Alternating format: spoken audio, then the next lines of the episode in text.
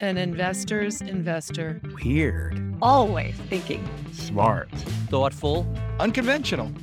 Hi, I'm John Lukomnik. Welcome to Outside In, the interdisciplinary podcast for financial professionals and anyone else who values different thinking. What does that mean? Well, we interview fascinating people, from Shakespeare scholars to financial data scientists, to see what the financial community can learn from non-traditional sources and from traditional sources thinking in non-traditional ways. We're breaking down the silos which too often surround the financial community.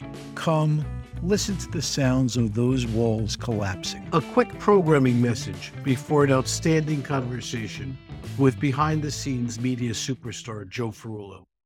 This will be the last session of Outside In for a while. We're going on hiatus. We may be back, but we may not be. Spark Network, which has been kind enough to sponsor Outside In for eighty-seven episodes over four seasons, is rethinking its media programming, including all of its podcasts.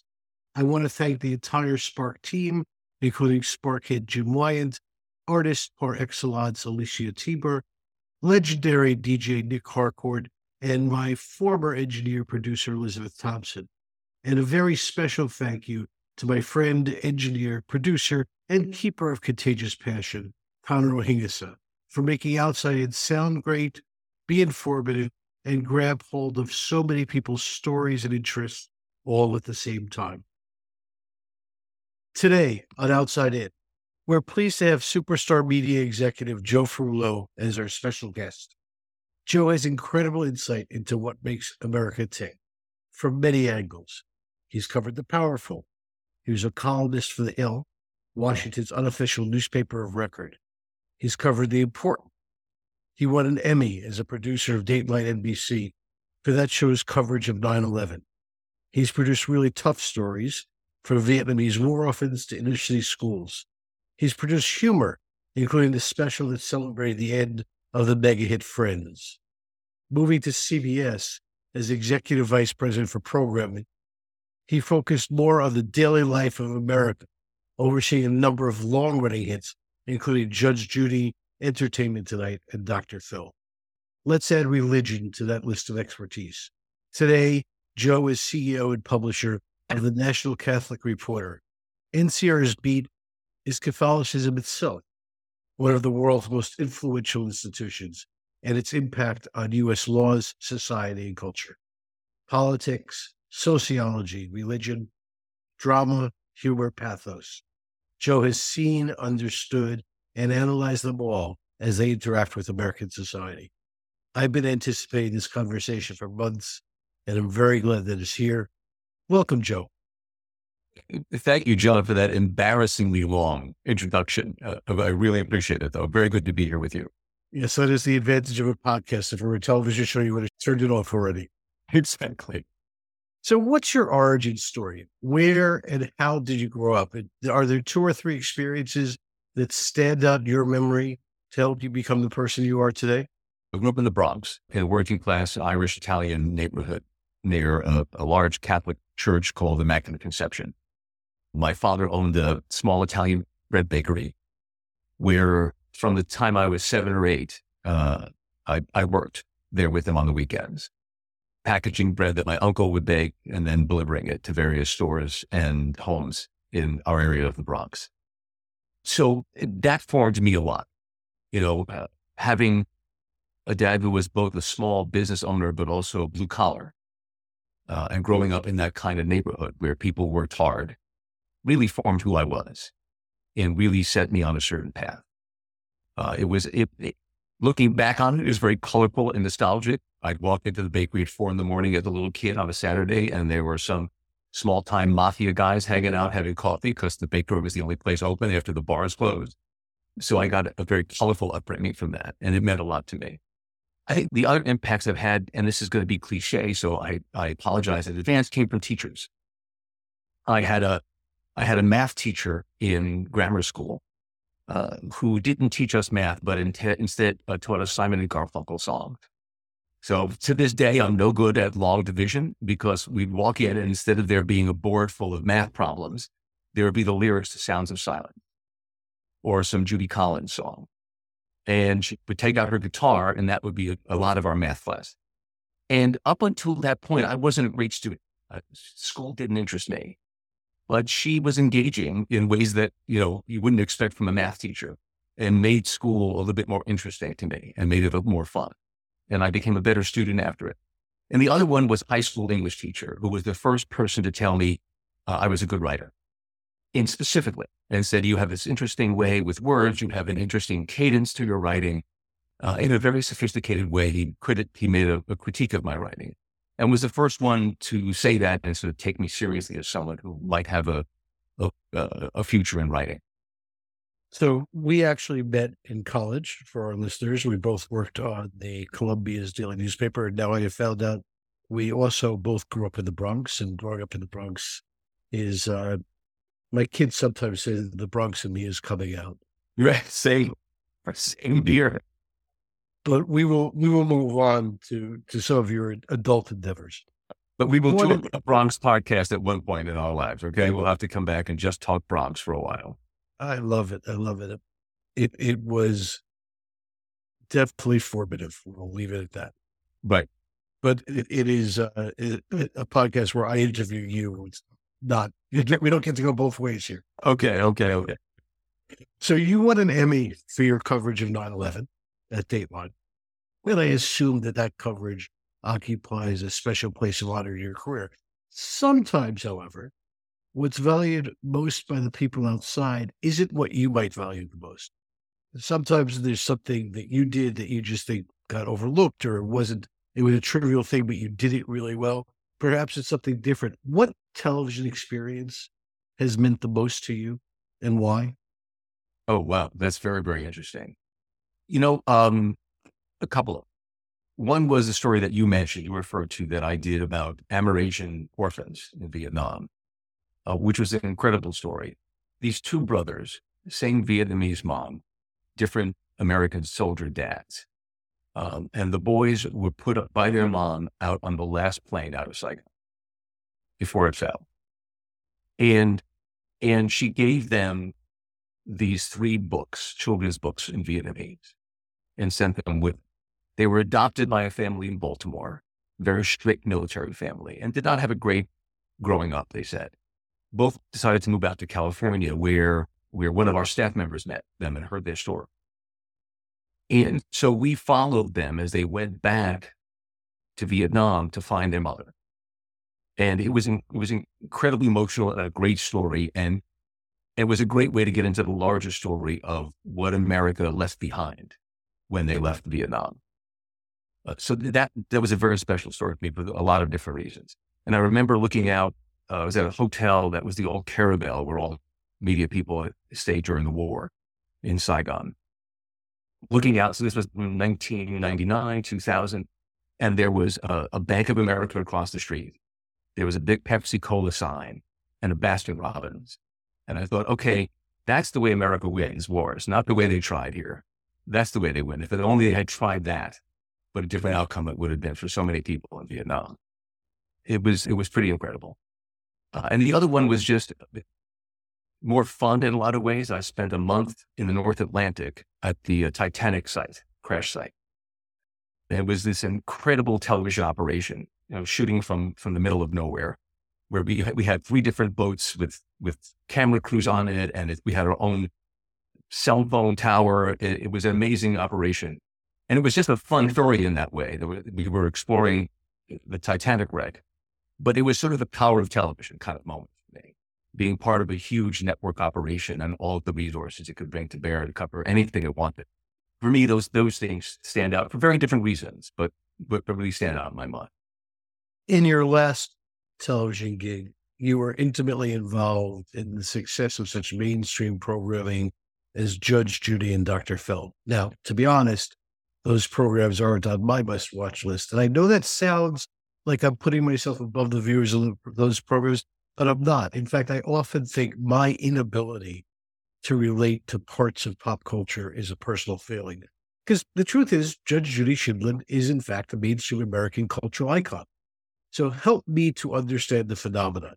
You had a close-up view of that for years. What makes those types of shows so popular and turns the stars into lionized public figures? John, I'm I'm right there with you. I mean, I, I will confess that before I took that job, I didn't watch any of those shows. I knew of them, of course, the way you did. Everyone knows those shows. They're iconic. And they even were back when I started thirteen years ago, fourteen years ago there. But I was an interviewer. I had a, I had a job during the day. I didn't see the shows. But the shows gave me an appreciation. And this is going back to our Bronx roots, you and I. It gave me an appreciation for working Americans, once again, that I didn't really have. It makes you understand what those shows mean to people who are working all day long, and maybe they've got a copper bread, right? Maybe they're home between their first and second job or their first and second shift. And they have a half hour, they have an hour just to, to do something else with their brains. And they turn to one of these shows, and you have to honor them for that. And to your point, you got to figure out what is it that means that much to them. And usually each of these shows, to some extent, becomes a becomes a, a learning experience for them. The Judge Judy show was conducted like a real court show. She was a judge in, in New York City, appointed by Ed Koch, worked in family court before she was discovered by a T V producer and became famous in her fifties. So she she conducted that show like a real court. And you learned a little something about the law.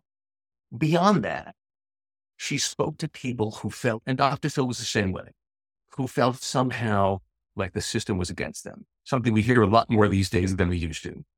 But people who felt like they didn't get a fair shake. And there are a lot of people out there who feel the legal system, if you're a working class American, if you're a diverse American, doesn't give you a fair shake. And she did. And she was very, very clear about why she was ruling the way she ruled and the way moral, upstanding citizens should behave and not behave.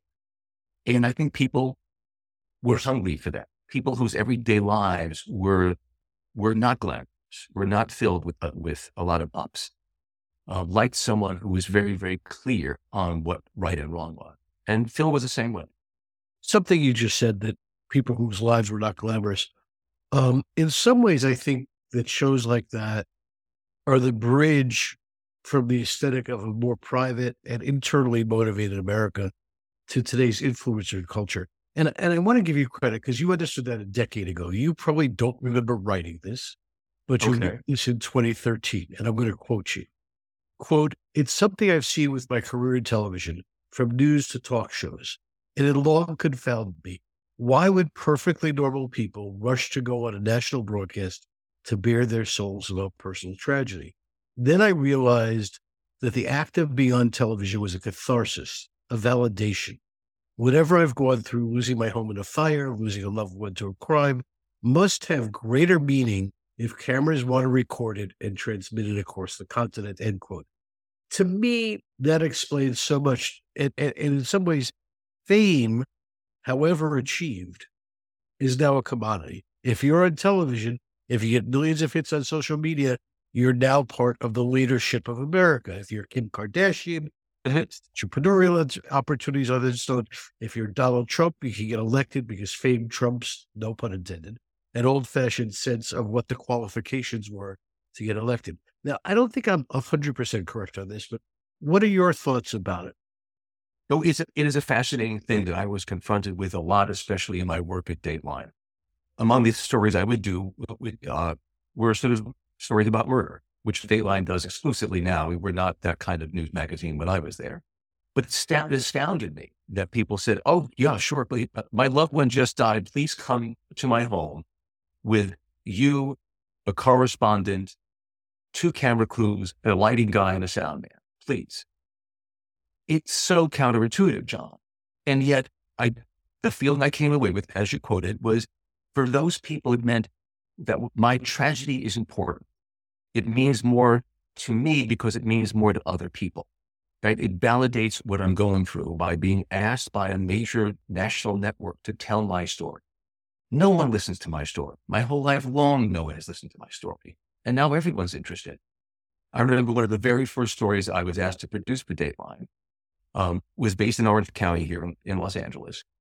It, it, another story based on the Vietnam War. Down in Orange County, uh, for your listeners who don't know, there's an area called Little Saigon. huge population of Vietnamese who came here after the fall of South Vietnam. The guy living there was a former G I, really down on his luck, living up, living by himself. He had found his his Vietnamese wife. They were married very quickly during the war and then divorced, and their kid were also living nearby in the same town in Orange County. And of course, they thought, what a, oh, what a great story.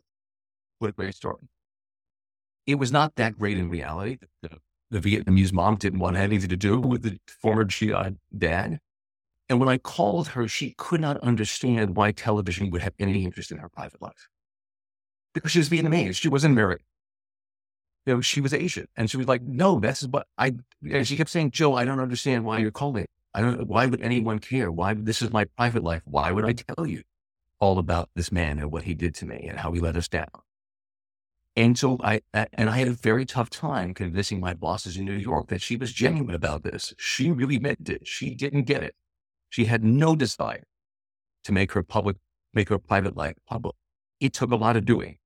Um, and they finally went, okay, okay. But again, even then, and worse today, as you said, it was rare to have someone say, no, no, no, I don't really need national television. Thank you very much. Um, let me read something else you wrote, pointing out that many people living in an acquisitive society or a consumer society, such as the U S, exhibit, um, your word, narcissistic traits and an unjustified sense of entitlement. For them, you said, quote, economic hard times feel like unjust punishment from an uncaring parent, end quote. Expand on that a little. Why do you think people feel entitled? Why do you think we are in a consumer society? And, and, and, and, you know, how does this play out in the current milieu? Well, that's, that's interesting, John. Uh, th- there's a little bit of a shift, I think, in my, in my thinking on that, but, mm-hmm. but let me, let me say this. I, I think as Americans, we're used to having things a certain way. And we think that that's the way life should be, period, paragraphs. Um, I think today we think there's a large part of the country who thinks life should be like it was in the nineteen fifties when America ruled everything because the rest of the world was in disarray and destroyed. Um, and they have no appreciation for what they have. Today, you have people understandably complaining about inflation, which is much higher in all the rest of the world. Understandably complaining about the uh, the equality gap in pay, but which is much higher in many other parts. You know, in Argentina, they have an inflation rate of well over one hundred percent. But for Americans, even a little discomfort is very uncomfortable because we're just not used to it. And I think America looks at it as a failing. I think as a society, I think because of our role in the world, we, we're, we're hypersensitive to when are we going to lose that role? We're hypersensitive to when will we be in decline? You know, this whole industry, and it's been going on for decades, it's been declinism. We are waiting that just around the corner. If we don't spend enough, if we don't tax enough or tax too little, if we don't pray enough, you know, it's all, it's all over for America. And that's part of what goes into it. Where my, where my thoughts have changed a little bit is, um, the way some working class people feel overlooked in this society. And I don't think that's just whining. And that's just a, a, a grievance for the sake of grievance. And I know a lot of people who are anti-Trump feel that way. And I don't, and I understand that too, but most of my expanded family, my extended family, Uh, voted for Trump. And I'm thinking of certain relatives who live in upstate New York, which, as you know, has had a bad economy for decades and decades. And they were those people who, you know, the factory left town, they got retrained and reemployed. Then that factory left town. And they had to go through it all over again. And they want to send their kids to the local state university. But that's gotten much more expensive. And that's a bit of a challenge for them. And I get how they feel like no one's really thinking about them. And no one really cares. In fact, the messages they get are just the opposite. You know, you are not high on the list of priorities here. So to that extent, uh, I understand a little bit about what's happening among some people in this country when it comes to feeling unappreciated and feeling like the country's going in the wrong direction. Uh, I think we ask a lot of people these days in terms of what they need to go along with. And income inequality is part of it, even though people are not put it in those terms. So, so I think he switched a little bit on that. I think people are a little more justified maybe after, you know, forty years of certain policies than they had been in terms of thinking that the, the cars were were dealt against. Let's move on to your current job. Um, yeah. C E O and publisher of National Catholic Review. National Catholic Reporter. National Catholic Reporter. Let, let me sit corrected. Let me give you two softballs for context. Thank you so much. What do you see as the state of organized religion in the U S today? And within that, what's the state of Catholicism? Look, both are clearly in decline. Um, and even among evangelicalism, they're, they're in decline now. That was the, that was sort of the last holdout in this country. And even that's gone down. People are walking away from organized religion. I don't think that means they're walking away from faith or spirituality, but certainly they're walking away from organized religion. What does that say about us? You know, it's a, a few things. And people have talked about, you know, where we seem like we're becoming more inward as a people. That we're less involved in things that involve community. And certainly belonging part to congregation is part of community and provide a lot of support. I, we have changed that way. I think we are much more isolated as individuals. COVID helped that along. But look, I lived, I moved to a new house in a new part of L A. And it's like a little snapshot of how this country used to be. You walk about a mile down the main street here, and there's a Knights of Columbus Hall, a woman's, a women's club, and an Elks Lodge, and across the street, a Mason's Lodge, all within a, a few feet of each other. And that's the world of the fifties and sixties. When people wanted to be together, they joined clubs, they joined groups, and they had, they shared some kind of common bond, you know, as well as going to churches. And we've moved away from that. I think institutional religion, and this applies especially to the Catholic Church, has accelerated that process by getting involved in politics. I, I, how, I don't know how many people have said to to um, to pollsters, please stop with the politics. I don't go to church. I don't go to temple to hear about politics. I come to get away from it. I, I come to be around other people and and find a moment to communicate with God. And I don't need to hear about Obamacare.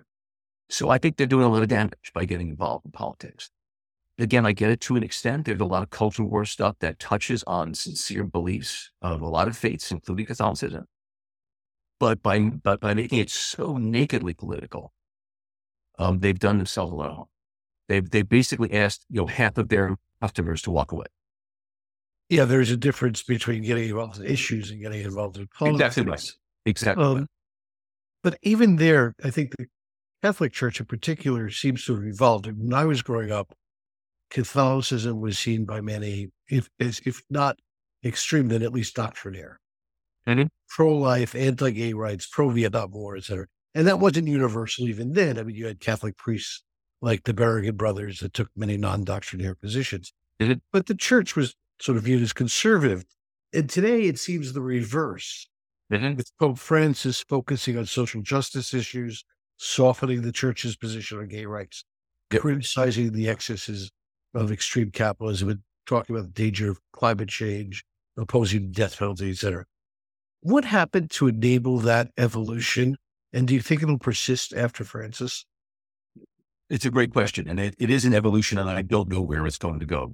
Answer your last question first. But to just go back a little bit in time, what happened in the early sixties was a, a, a meeting of bishops called Vatican two that was called by Pope John the twenty-third at the time that really rethought the church and tried to make it more collegial, more welcoming, more open. And it sparked a bit of a revolution. You know, the Berrigan brothers came out of that spirit of Vatican two. Um, my teacher in math who played guitar, who was a nun, Sister Marianne, she came out of the Vatican two uh, ethos and feeling. A lot of those opening up to the, the Catholic priests and nuns who went down to the South to march for civil rights and to register voters came out of that feeling that the Catholic Church was there to do civil good. It then, things then changed, as they often do, right? You then you had a bit of a backlash where you had with uh, Pope John Paul the Second, who was Pope for twenty-five plus years, was more conservative and got more conservative as he went along. He was followed by yet another even more conservative Pope. So for a good long period of time, call it thirty, thirty-five years, you had that church that you're talking about. Very, very conservative, very anti-communist, even though the communists were all gone by that point. Uh, very suspicious in a way of democracy. Francis comes from Argentina, comes from the South, and so has a very different take on a lot of those issues, much more Latin take, a much more tolerant take, and has tried to bring the church back a little bit more to that Vatican Two ethos of being welcoming and less judgmental. Much more of, hey, read the Gospels. A lot of these things we keep talking about in the culture wars have, are not even mentioned in the Gospel. Can we just go back to that? Um, he has to be very careful. It's a it's a, a universal church and not all country. America doesn't run the church. Europe doesn't run the church. It's it's worldwide. So he has to go incrementally as he's doing on gay rights. But he's trying. Now, I'll tell you this, John, unique among nations, Catholic leaders here in the U S have opposed.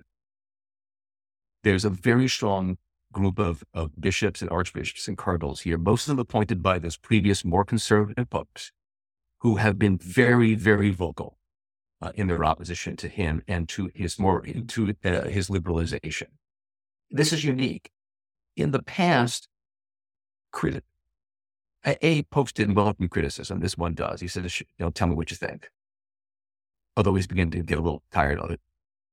Um, but any criticism of the Pope was always put in the most positive terms. Like, we agree with this, but it was always said with an incredible respect. This this group of U S bishops come at him again as if it's a political campaign. And I need to best this guy on debate points. I need to best him in the media. I need to get the bigger headlines. I need to get the funding from rich conservative Catholic donors to make sure my point of view gets out there. Very different way that the church than the church has ever really seen in terms of voicing your opposition. They see that, and let's talk about the U S and religion for a second. And, yep. and it is broader than the Catholic Church. I mean, I happen to be Jewish. You see it in, in various Jewish denominations as well. To me, and I will admit my prejudice here, Francis's concern for the poor and disempowered is sort of the embodiment of the best of religion. The idea that there's divinity and humanity, and it's up to us to raise it up. I'm not sure that's the view of the majority in the United States today. Um, many people is an us versus them. It's macho. It's eye for an eye. Russell Moore, the former head of the Southern Baptist Convention, yeah. made recently when he said that pastors preach the Sermon on the Mount and get to the part about turning to the cheek, and parishioners object with political statements. Those are liberal talking points. Right. When the pastors say they're literally quoting Jesus Christ, they're told, and I quote Mister Moore, quote, yeah, but that doesn't work anymore. That's weak, end quote. Now, to be honest, I don't know if Moore's story is apocryphal or not, but it does illustrate sort of not just a divide now, but throughout history, religions had this tension between being able to both unite and divide. I doubt we are going to come to a resolution one way or the other, but how do you see it playing out over the next decade or so? Which aspect of religion is ascendant in the United States for the next ten years? Yeah, it's interesting. Let me just go back to your your your quotation from Moore. I, it's very emblematic because, look, I remember being being at Mass and and the Sermon on the Mount would come along and, and we'd hear about turning the other cheek. And look, a lot of the dads, the Italian working class dads would roll their eyes and go, okay, that, that doesn't really work. But that's different than saying that's a liberal talking point. You know, it's like, yes, I get it. That would be wonderful if we could change human nature. That would be the best thing. But gosh, you know, the real world that I deal with isn't quite that way. As opposed to saying that's a liberal, uh, dismissing it entirely as some sort of political talking point. And that's that's very emblematic of the change religion has has made in this country. Uh, where it goes, I don't know, John. Look, we've been on this road for a long time. I mean, the moral majority, Jerry Falwell, was back in, what, nineteen seventy-nine, nineteen seventy-eight, when that started. It's so we've been, since then at least, we've been on this sort of, this path of turning uh, religion into this politically, this politically issue-oriented organization. Can we break from it? I don't know. Um, again, Francis is really trying for the Catholic Church and is making headway in places except America. Now, my newspaper um, has a Vatican Two perspective on Catholicism. We report a lot on social justice issues and where the church is going on that. We report uh, a lot on L G B T Q Catholics and on the role of women in the church. So we are generally supportive of the way Francis wants to go. But there is a large Catholic media outfit that, again, kind of reflects the, the mainstream media world that's being funded by wealthy conservative Catholics who want to get their message out. And so, and that's sort of religious traditionalists throughout the country. Usually the more conservative religious people are the richest religious people and give a lot and make sure their message gets out. So how that will change, I don't know. Um, but look, what you keep hoping is that enough people vote with their feet that somebody gets the message, that you, you, you get tired of walking into a church that's a little emptier every single Sunday. And you understand you have to shift in order to survive. That there are a lot of, of there are a lot of people, at least in the Catholic world and in other Christian denominations, who feel like, look, you know what, that's a good thing. You know, we're smaller, but we're purer. We have the real, true believers coming to see us, rather than the folks who who believe things we don't, or or view the church in a way we don't. And who eventually wins, I don't know. I don't know. I do think for a lot of people, it will get to that point where, do you want to, you want to ruin this thing, or do you want to save it? What that's what Francis is trying to do. You want to open the doors wider and maybe get more people in and have them listen to the message, or do you really want to keep the doors shut tight the way you have it now? And that's the choice they face. Hey, we've spent all this time on your observations and analysis, television, America, society, religion, and and I think for good reason. Your perspective is experienced and insightful. But let me turn it inward for a second. What makes Joe Ferullo tick? What gets you oh. out of bed in the morning? Gets me out of bed in the morning. Um, you know, I I like journalism, and I like the news business, and I believe in it. And it's certainly the job that I'm having now. It is a small-ish publication slash website, but influential in our world. And that means a lot to me. It means a lot to be part of something that leaves a mark. And I think that's what always sort of drew me to media and to the news world. And even to some of the other shows we were talking about, like the Judge Judy's of the world, they leave a mark. And so to be able to be part of something that makes a difference, however large or small, um, is, um, is a real privilege, especially given up, given where I grew up and the, t- the chances I had to be in those kinds of positions. It's, yeah, I think it is what keeps me going. Let's finish with some short Q and A. Okay. What's exciting to you right now? What are you passionate about? Well, the Kansas City Chiefs, because uh, my newspaper is based in Kansas City, so I've become a Chiefs fan. So I'm, I've gotten a little passionate about them. Now, does that uh, mean you're a Taylor Swift fan as well? I just, no, I haven't done. I used, I used to say to people, I don't like football. I'm a Jets fan. Uh, but now I've, I've, become a, I've become a bit of a Chiefs fan. So we'll see. Uh, but I'm passionate about Uh, and look, I don't mean to sound like a, a one-track guy. I'm very passionate about the chance for some things to change in religion. You know, for for the more liberal part of religion, the more progressive part, not to put it in political terms, there, there's a moment here. There's a chance where people are being presented with a choice for the first time in a while of what you and I were just talking about. Which way do you want to go? Which way do you want to go with this? And I'm very passionate about that and happy to be part of something that at least has a voice in that conversation. But that means a lot to me, at least these days. What music do you listen to? Not Taylor Swift, although actually I don't, I don't mind her at all. Um, you know, I always, I've always been, one of my first jobs was uh, working for Rolling Stone magazine. So I've always been sort of proud of staying on a, a certain cutting edge of listening to what music has gone, uh, is going and doing.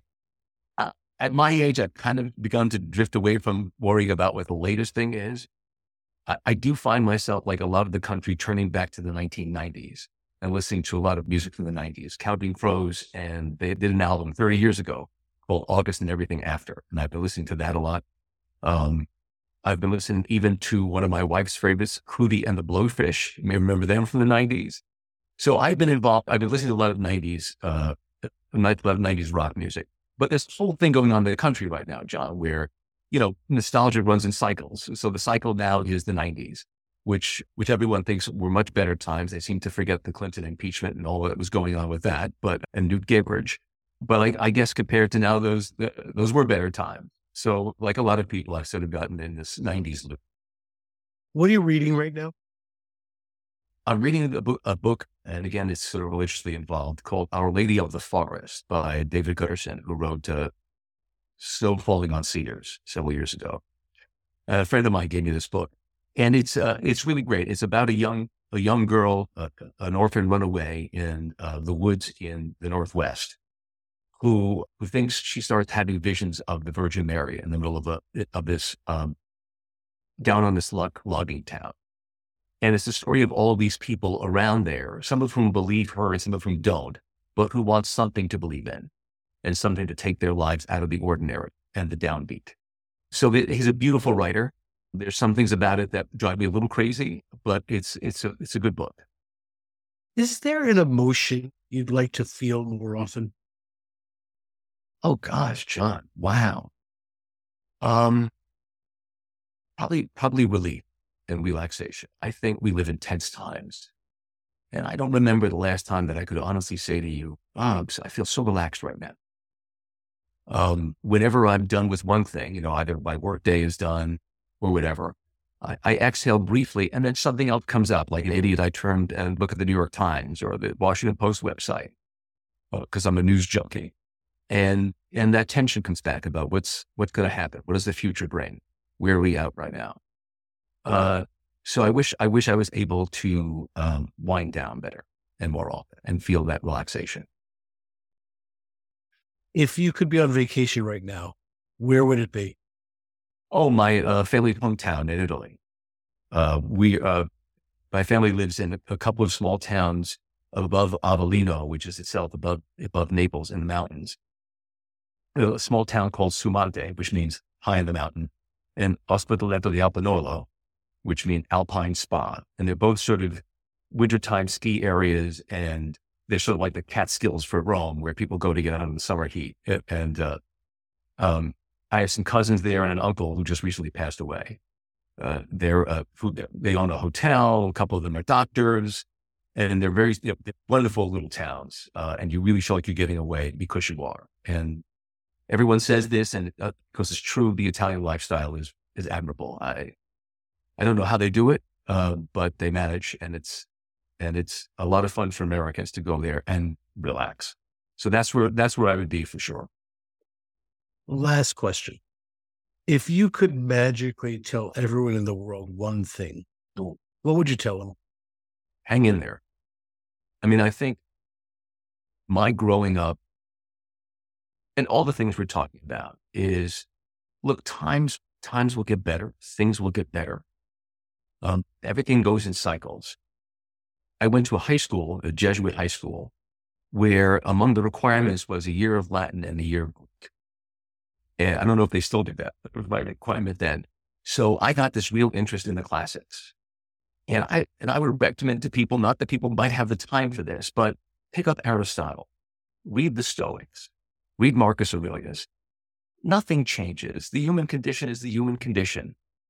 And there's a lot of solace to be to be gotten out of that. And to read something written two thousand years ago that applies to the, to the American condition is remarkable. And I think gives you a lot of hope and a lot of uplift and a ton of perspective. I think we all need better perspective these days. So that would be my advice.